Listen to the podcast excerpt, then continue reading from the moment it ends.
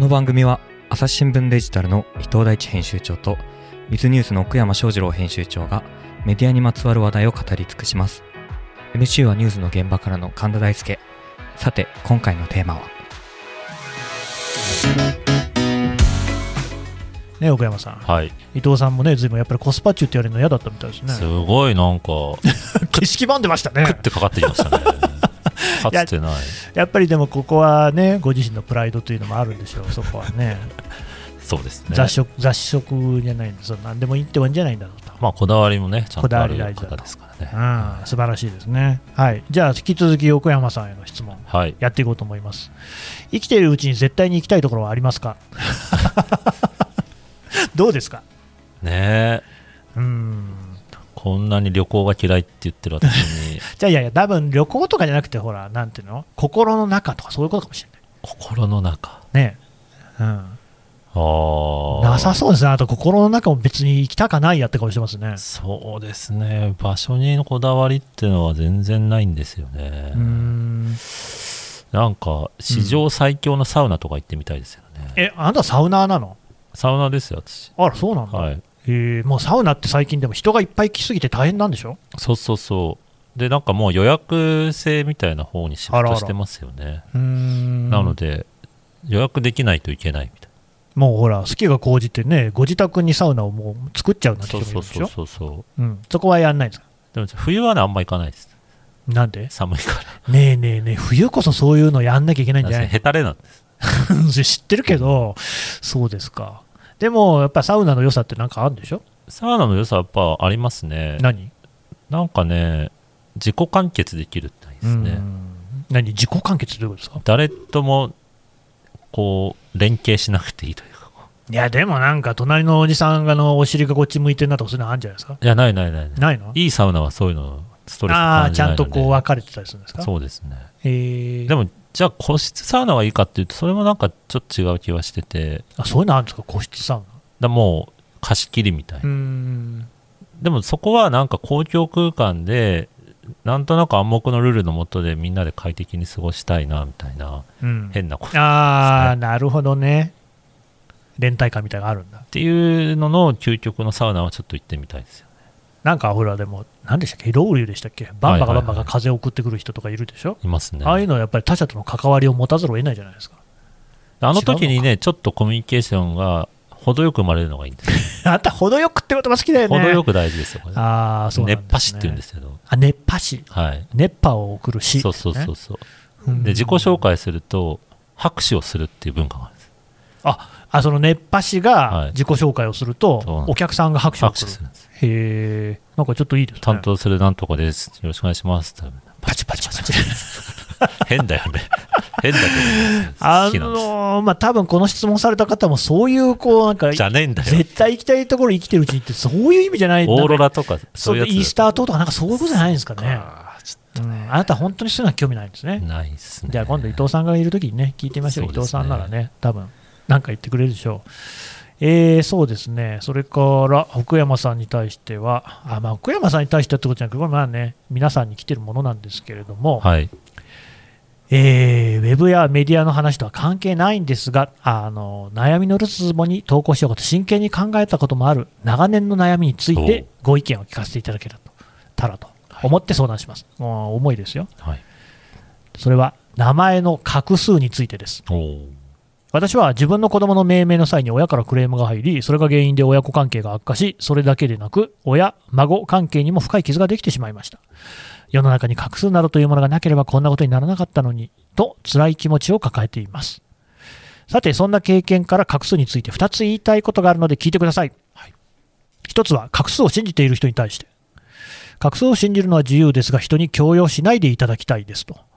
えちなみにあれですか奥山さんって画数とかって知ってます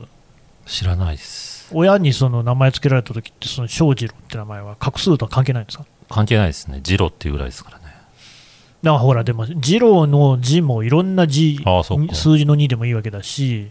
まあ翔だってそうでしょ別になんだっけ水晶の翔だよね水晶のあなた翔ですねじゃなくたっていいわけじゃないですか確かに。いやでもち、なみに画数はいははななかったですねい。ななんでそういう名前になったんですか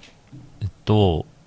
おばあちゃんが祖母が水晶が好きだったそうなんですよ。うーん ねえ、すごいなんか、漠然としてますね。で、次男なんですよ。まあまあ、次男は多分そうなんだろうけど、水晶がおばあちゃんしかもね、そ好うですき。親じゃないの、ね、親じゃないっていう。あ、じゃあおばあちゃんがつけた名前。そうですね。えーで、翔次郎っていう名前になったと聞かされました。あのまあ、別に名前さらさなくてもいいんですけど、あなたのご兄弟なんかも、そのおばあちゃんが好きなもので名前つけられたりするんですかいや、兄は地名にちなんでますね。普通じゃない、はい。うん うん妹は何なんだろ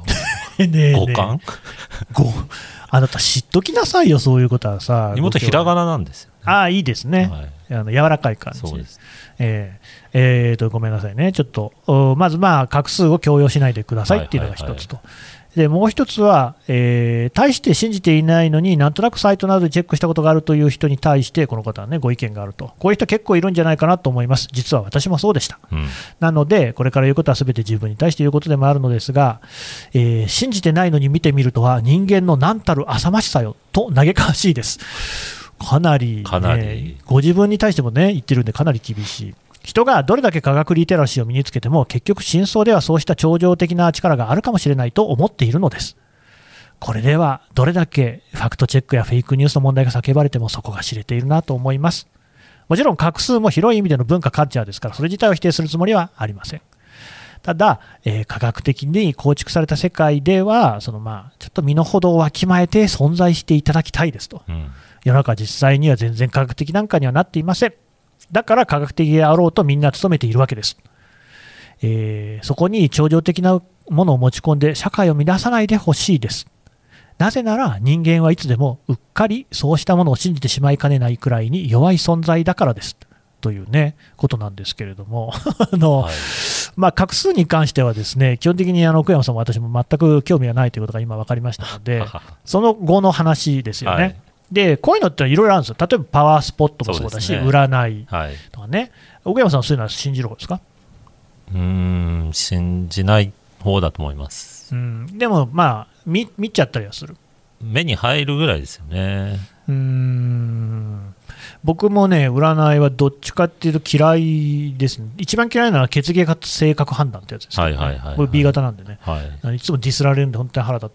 て そうですねだし、ゴリラ全員 B 型だぞっていうね、うん B 型だっけな、O 型、まあ、B 型だと思いますけど、そうですよねそうそう、国によっても全然違うしね、なんかまあそこまでの余裕をというかおおらかな気持ちである必要がどこまであるかはあるんですけど、うん、そういうのを言ったり信じてるところのもうちょっと踏み込んだところに何があるのかなっていうのはおう考えたら、まあ、面白いんじゃないかという意味での答えなんですけど、うんうんか回答なんですけど例えば占いって特にオンライン占いってなんであんなに流行ってるかっていうえとちょっと待ってくださいあんなに流行ってるんですあ、まあ、あの一部か、でめっちゃ流行ってるんですか、すっごいね課金が問題になるぐらい流行ってるあえーかまあ、課金はそらするでしょうね、へーでそれ、は未来を予測してほしいんじゃなくて話し相手が欲しいんですよね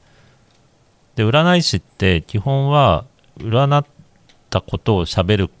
ていうのが一定時間その人を相手をしてくれるわけでもあるまあそらそうでしょうね、でその時間を結構高いお金を払って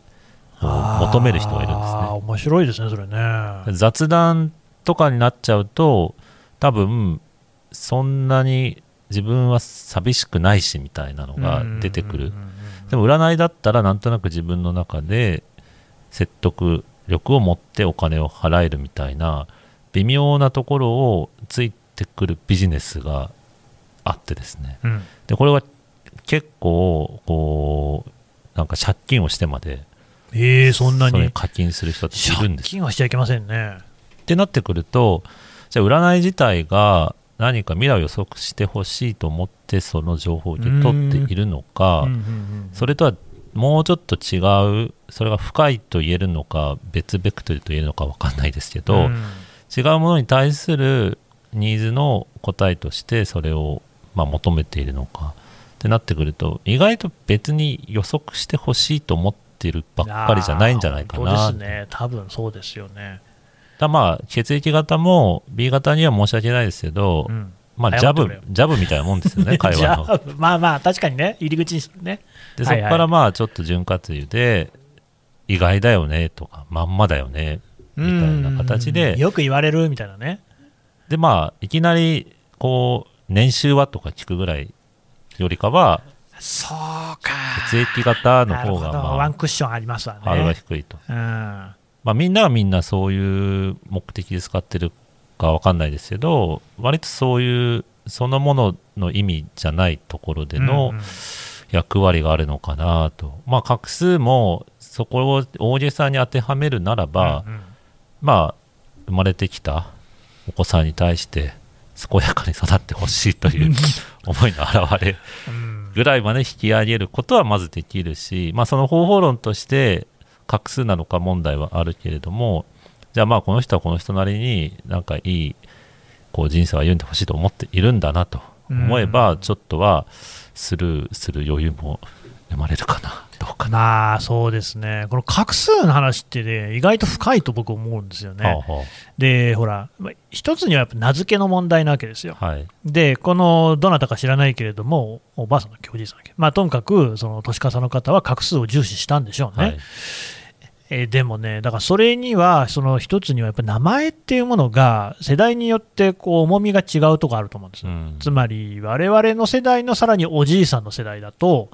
一郎二郎みたいなのをね、バーってな兄弟なんか多かったりするそうと、ですそ,、ねんなつけらんないみたいなので、適当、適当って言ったらあれだけれども、はいまあ本当数字の順番でつけるなんてのも、まあ、あったわけですよ。はい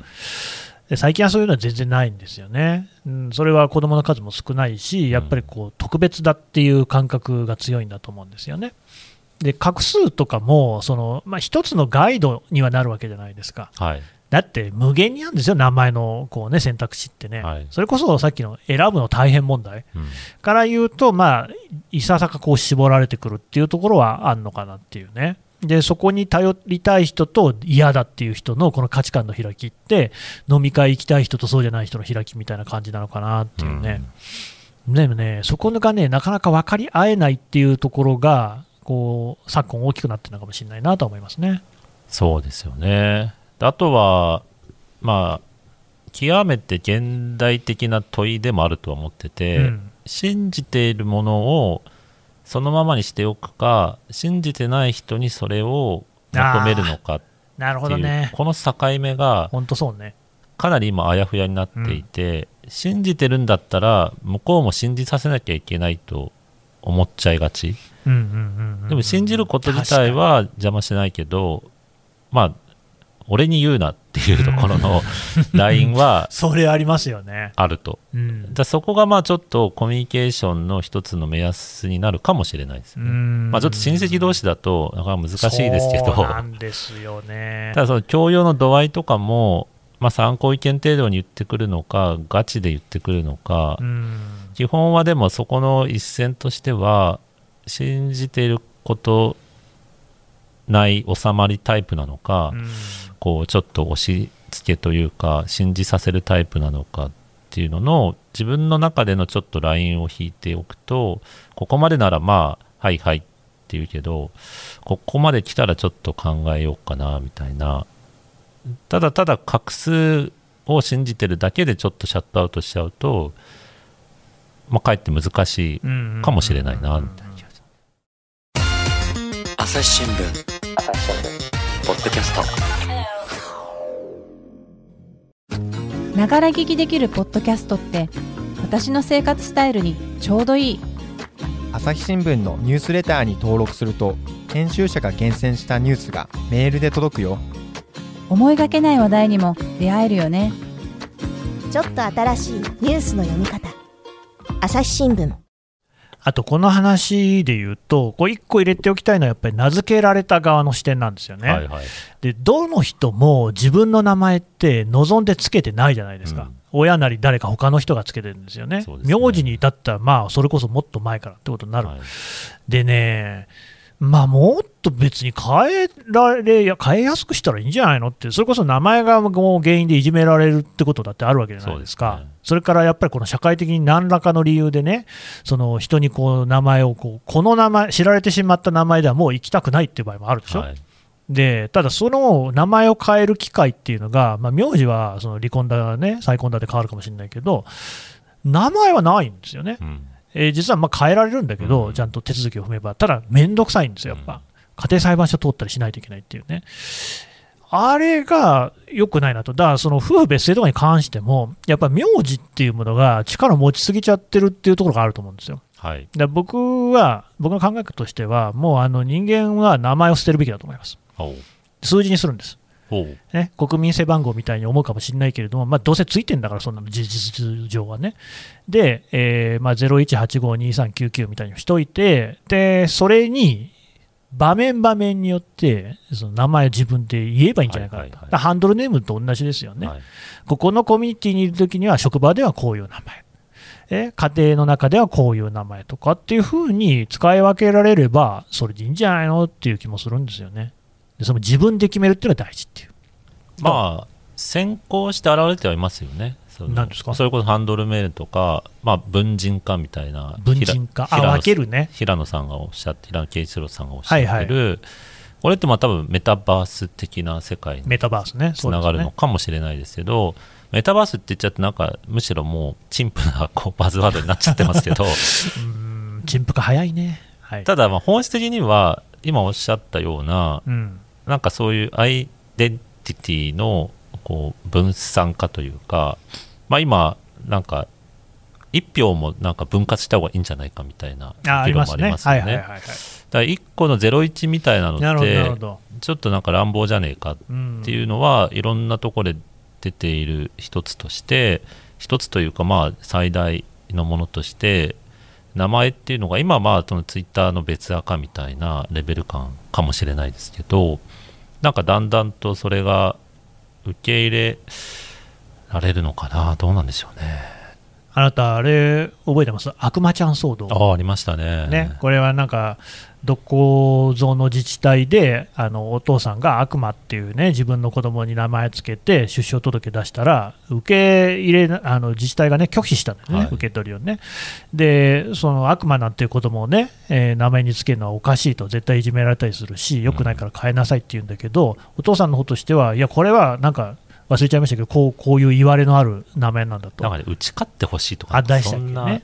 意味があるんだと、はで、そもそもそんなことを、ね、拒否できる権利が自治体になるのかっていう、まあ多分正論ですよね、それはそれでね。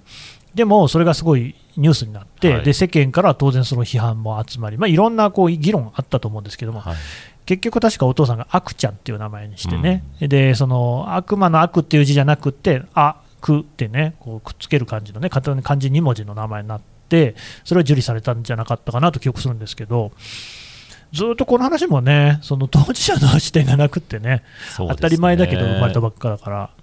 なんかこう、名前にそういう親がつけるとか、まあ、親じゃない場合もあるけれども、そういったなんというかこう、権威性というか、うんあるいはその他人事なのにっていうようなね、ところがあったりするっていうのが、なんかこう、ずっと気にはなってます。うん、なんかその辺の一回性へのこだわりって強いですよね、うん戸そうです籍ねみたいなのにうんうんつながるのかもしれないですけど、決めたものがずっとついて回るみたいな、うんまあ、多分そっちの方が管理しやすかったのかな歴史的にはでも今って別に紙とかで管理しなければね、もっと柔軟でいいはずででなんか最近なんか問題になってるのはその性別をまあ違和感がある人がありますよね。変えるっていうらしゃるうんでそれはそれで変えられるんだけどなかなかその変えた後にこうやっぱ違うかもっていうケースもあるらしいんですよねうん特に若い人あとそうかなんですはねへーでもそうなるともうお前変えたじゃんっつってはいはい、戻りにくいそとうそうそうそうらしいですね、でそれはそれですごい不幸じゃないですかうん、確かに、でもなんか突き詰めれば性別だって自分が置かれた環境とかシチュエーションで性自認って変わってくる可能性変わる変わもるあるわけで、じゃあ何一回決めた性別ずっと背負っていかなきゃいけないのみたいなのにもつながるのでなんかその辺の硬直性みたいなののなんかいろいろが今ポツポツ出始めてっているので、それがもうちょっと、まあ、大きな塊になってくると、やあこれってダサくないかみたいうんうんにうん うんはいはい。なるかもしれないそうですね。うーん。な難しいところではあるんですけどね。でもそうそう、いろんなこう、例えば忘れられる権利なんてのもあるでしょ。はいはいそれから、やっぱり犯罪をの被疑者の話とかであもあね。そうですねそのまあ、もちろん罪は償わなきゃいけないけれども、償った後でもそれがこう、ねえー続いていくことによって、社会復帰が難しくなる、えーうんつまりふ新しい仕事に就くのが難しくなったりすると、結局それでまた犯罪の道にね、帰りかねないってことになっちゃったりとか、はいあとね、まあ、SNS だとこの見バレみたいな話もありますけれども、名前を明かすことが罰みたいになっちゃったりしてるでしょ。いやーだから取材が全然変わりましたよねうんうんうん昔入社時が20年以上前であれば全くそこへの抵抗感ってなかったですからね、うん特まあに学校現場とかの取材でもあそうですね、なかったなかった、うん、むしろまあ載せてそうですくね、れて嬉しいみたいな、ね、嬉しいみたいなのが顔とかもそうでしたね、今は学校取材って本当いにやー、 1そうそうそうヶ月前ぐらいから申請して教室中の保護者の同意取ってでここの時間でこのカットだけお願いしますみたいな厳しいところはありますよね、ありますね、それね、まあ、報道機関ならいざ知らず、あのうちの妻はね、PTA やってるんですけれども、PTA なんかで作るそういうその、まおあ、う差しであったり、解放だったりみたいなのの写真も、顔写んないようにみたいな感じでやってるんですよ。はいはいはいいやいや、でも子供たちの頃ね、無邪気なこの笑顔であったりとかっていうのが、これはまあやっぱ最高なわけじゃないですか。で、もちろん自分ではそんないっぱい撮ってるわけですよね。だけどね、やっぱそういうね、学校とかね、PTA みたいな縛りができた瞬間にね、やっぱりそれはね、ダメになっちゃうんですよ。うんなんかすごい、ちょっともやっとはしますよね。まあこう確率的に多いか少ないかは別として、まあ、そういうのが引き金になってリスクになるんだとしたらゼロリスク理論からすると そうなんですよね気。にしちゃうんでしょうけども、それ気にする人もいるからっていうねで。も一人そう一人というかまあそういうのがちょっとでもあると多分そっちに合わせざるを得ないっていううん今は流れですよね。あそこはそっちに全合わせなんだっていう、そのコロナとか飲み会とか、まあ、なんかね、グラデーションあるのに、うん割とそのプライバシー方面っていうのは、全部ダメになりがちですよね、そうなんですよあねれ。不思議な、しかもあれね、日本独特のものですよ、独特のものですよねアメリカでもフランスでもイランでもそういうふうにはならない、そうですね。なんなんでしょうね、なんか歴史的にあるんですかね。いや、あのね、日本と韓国っていうのが本当にそのプライバシーに関しては突出して意識が高いっていうのは聞いたことありますね、ほうーん、不思議。うんまあメディア不信とかと裏表なんですかね。いやー、まあ、今は分かんないけど、でも韓国なんてずっと新聞記者っていうのは結構ステータスのまあ高いそう職です業よねだったらしいですよ。分かんないですうね。んうんまあ我々もちょっと反省するべき点は多々あるものでちろん、もちろん。それを踏まえた上で世の中的にじゃあメリットどっちが大きいかっていうのはちょっと落ち着いて議論はしたいですよね。うん、ね。だからそういう意味でも、なんか名前とかもっと自由に変えられるといいんじゃないかなって思うんですね。画数問題画数、そう、画数も、そうね、最初そうやってとりあえず、あの押し付けられたものを、なんかとりあえず受け入れるふりしといて、まあ3ね日後に変えちゃうことができれば、それでいいわけじゃないですか。原服とともにとか、あとまあ、なんていうの、戸籍の届けはそうしておいても、それを使うところがなくって、事実上使う名前は全然違うので、全く問題ないっていう社会だったら、そうですよでねもそうなってないからね。だ番戸籍を番号にしちゃえばとりあえず税金納めればいいんでしょって話なわけなんで、そうそ名前いらないじゃんってう。うん。いや、税金欲しいんでしょとは思いますけどね、いつもね。ね だったらそういうふうにすればっていうね。まあでもそこも政府に対する信頼度とのうん。兼ね合いでマイナンバーが進まない問題みたいなうんうんうんまあ信頼度以前に使いにくいっていうそうそう。ただただその問題かもいしれないやーでもだからその家制度とかもそうですけれども、まあ、別制度、本当ね、ちょっと前も言いましたけど、自民党の議員とかもほとんどが賛成しているような、あ少なくとも反対はしていない状況にもかかわらず、話の改正が進んでいかないっていうのはね、まあ、なんかどっかがこう思考停止、制度疲労みたいなことになってんでしょうね。それをだから変えるコストがあるんだったら誓うのに使いたいみたいになっちゃうんですかね政治家心理としてうーんあそうそれはあるでしょうね、うんうん、そう結局、だから自民党の中で岩盤でこう嫌だ、嫌だって言ってる人たちを全員で説得するなり、うんまあ、安倍さんを説得するなりってことができればそれです話は進むんだろうけれどもそこまでするメリットは多分ないんでしょうね。だから画数問題で言うと干渉タイプですよねこれははいはいはいはい、であれも選択的夫婦別姓ってやっちゃったからダメで、うん選択的夫婦同姓だっても同じ意味なんですよねあれねそうですね。そうそうだから稲田朋美さんとか別の言い方してますよね、あの人ね。ああなんかねうん、でその辺がまあやっぱりでも政治になっちゃうとね干渉してくると権力あるからね、難しいですよねそうですねスルーできるんですよねそういうところはありますよね。ええうんどうですか、画数の話でもこんなにいろいろ広がりがあるっていうね。何なんでしょうねねえいやでもこの名前の話は本当ね興味尽きないところですけどちょっと別にあはいちなみに今の、えー、とご意見というかご質問は月見大福さん七味大福さんラジオネあーりムがかとうらございただいまいてす前もねいただいてますねいつもご拝聴ありがとうございます話はまだまだ続きますが続きはまた次回この番組へのご意見ご感想も募集しております概要欄のフォームからどしどしお送りください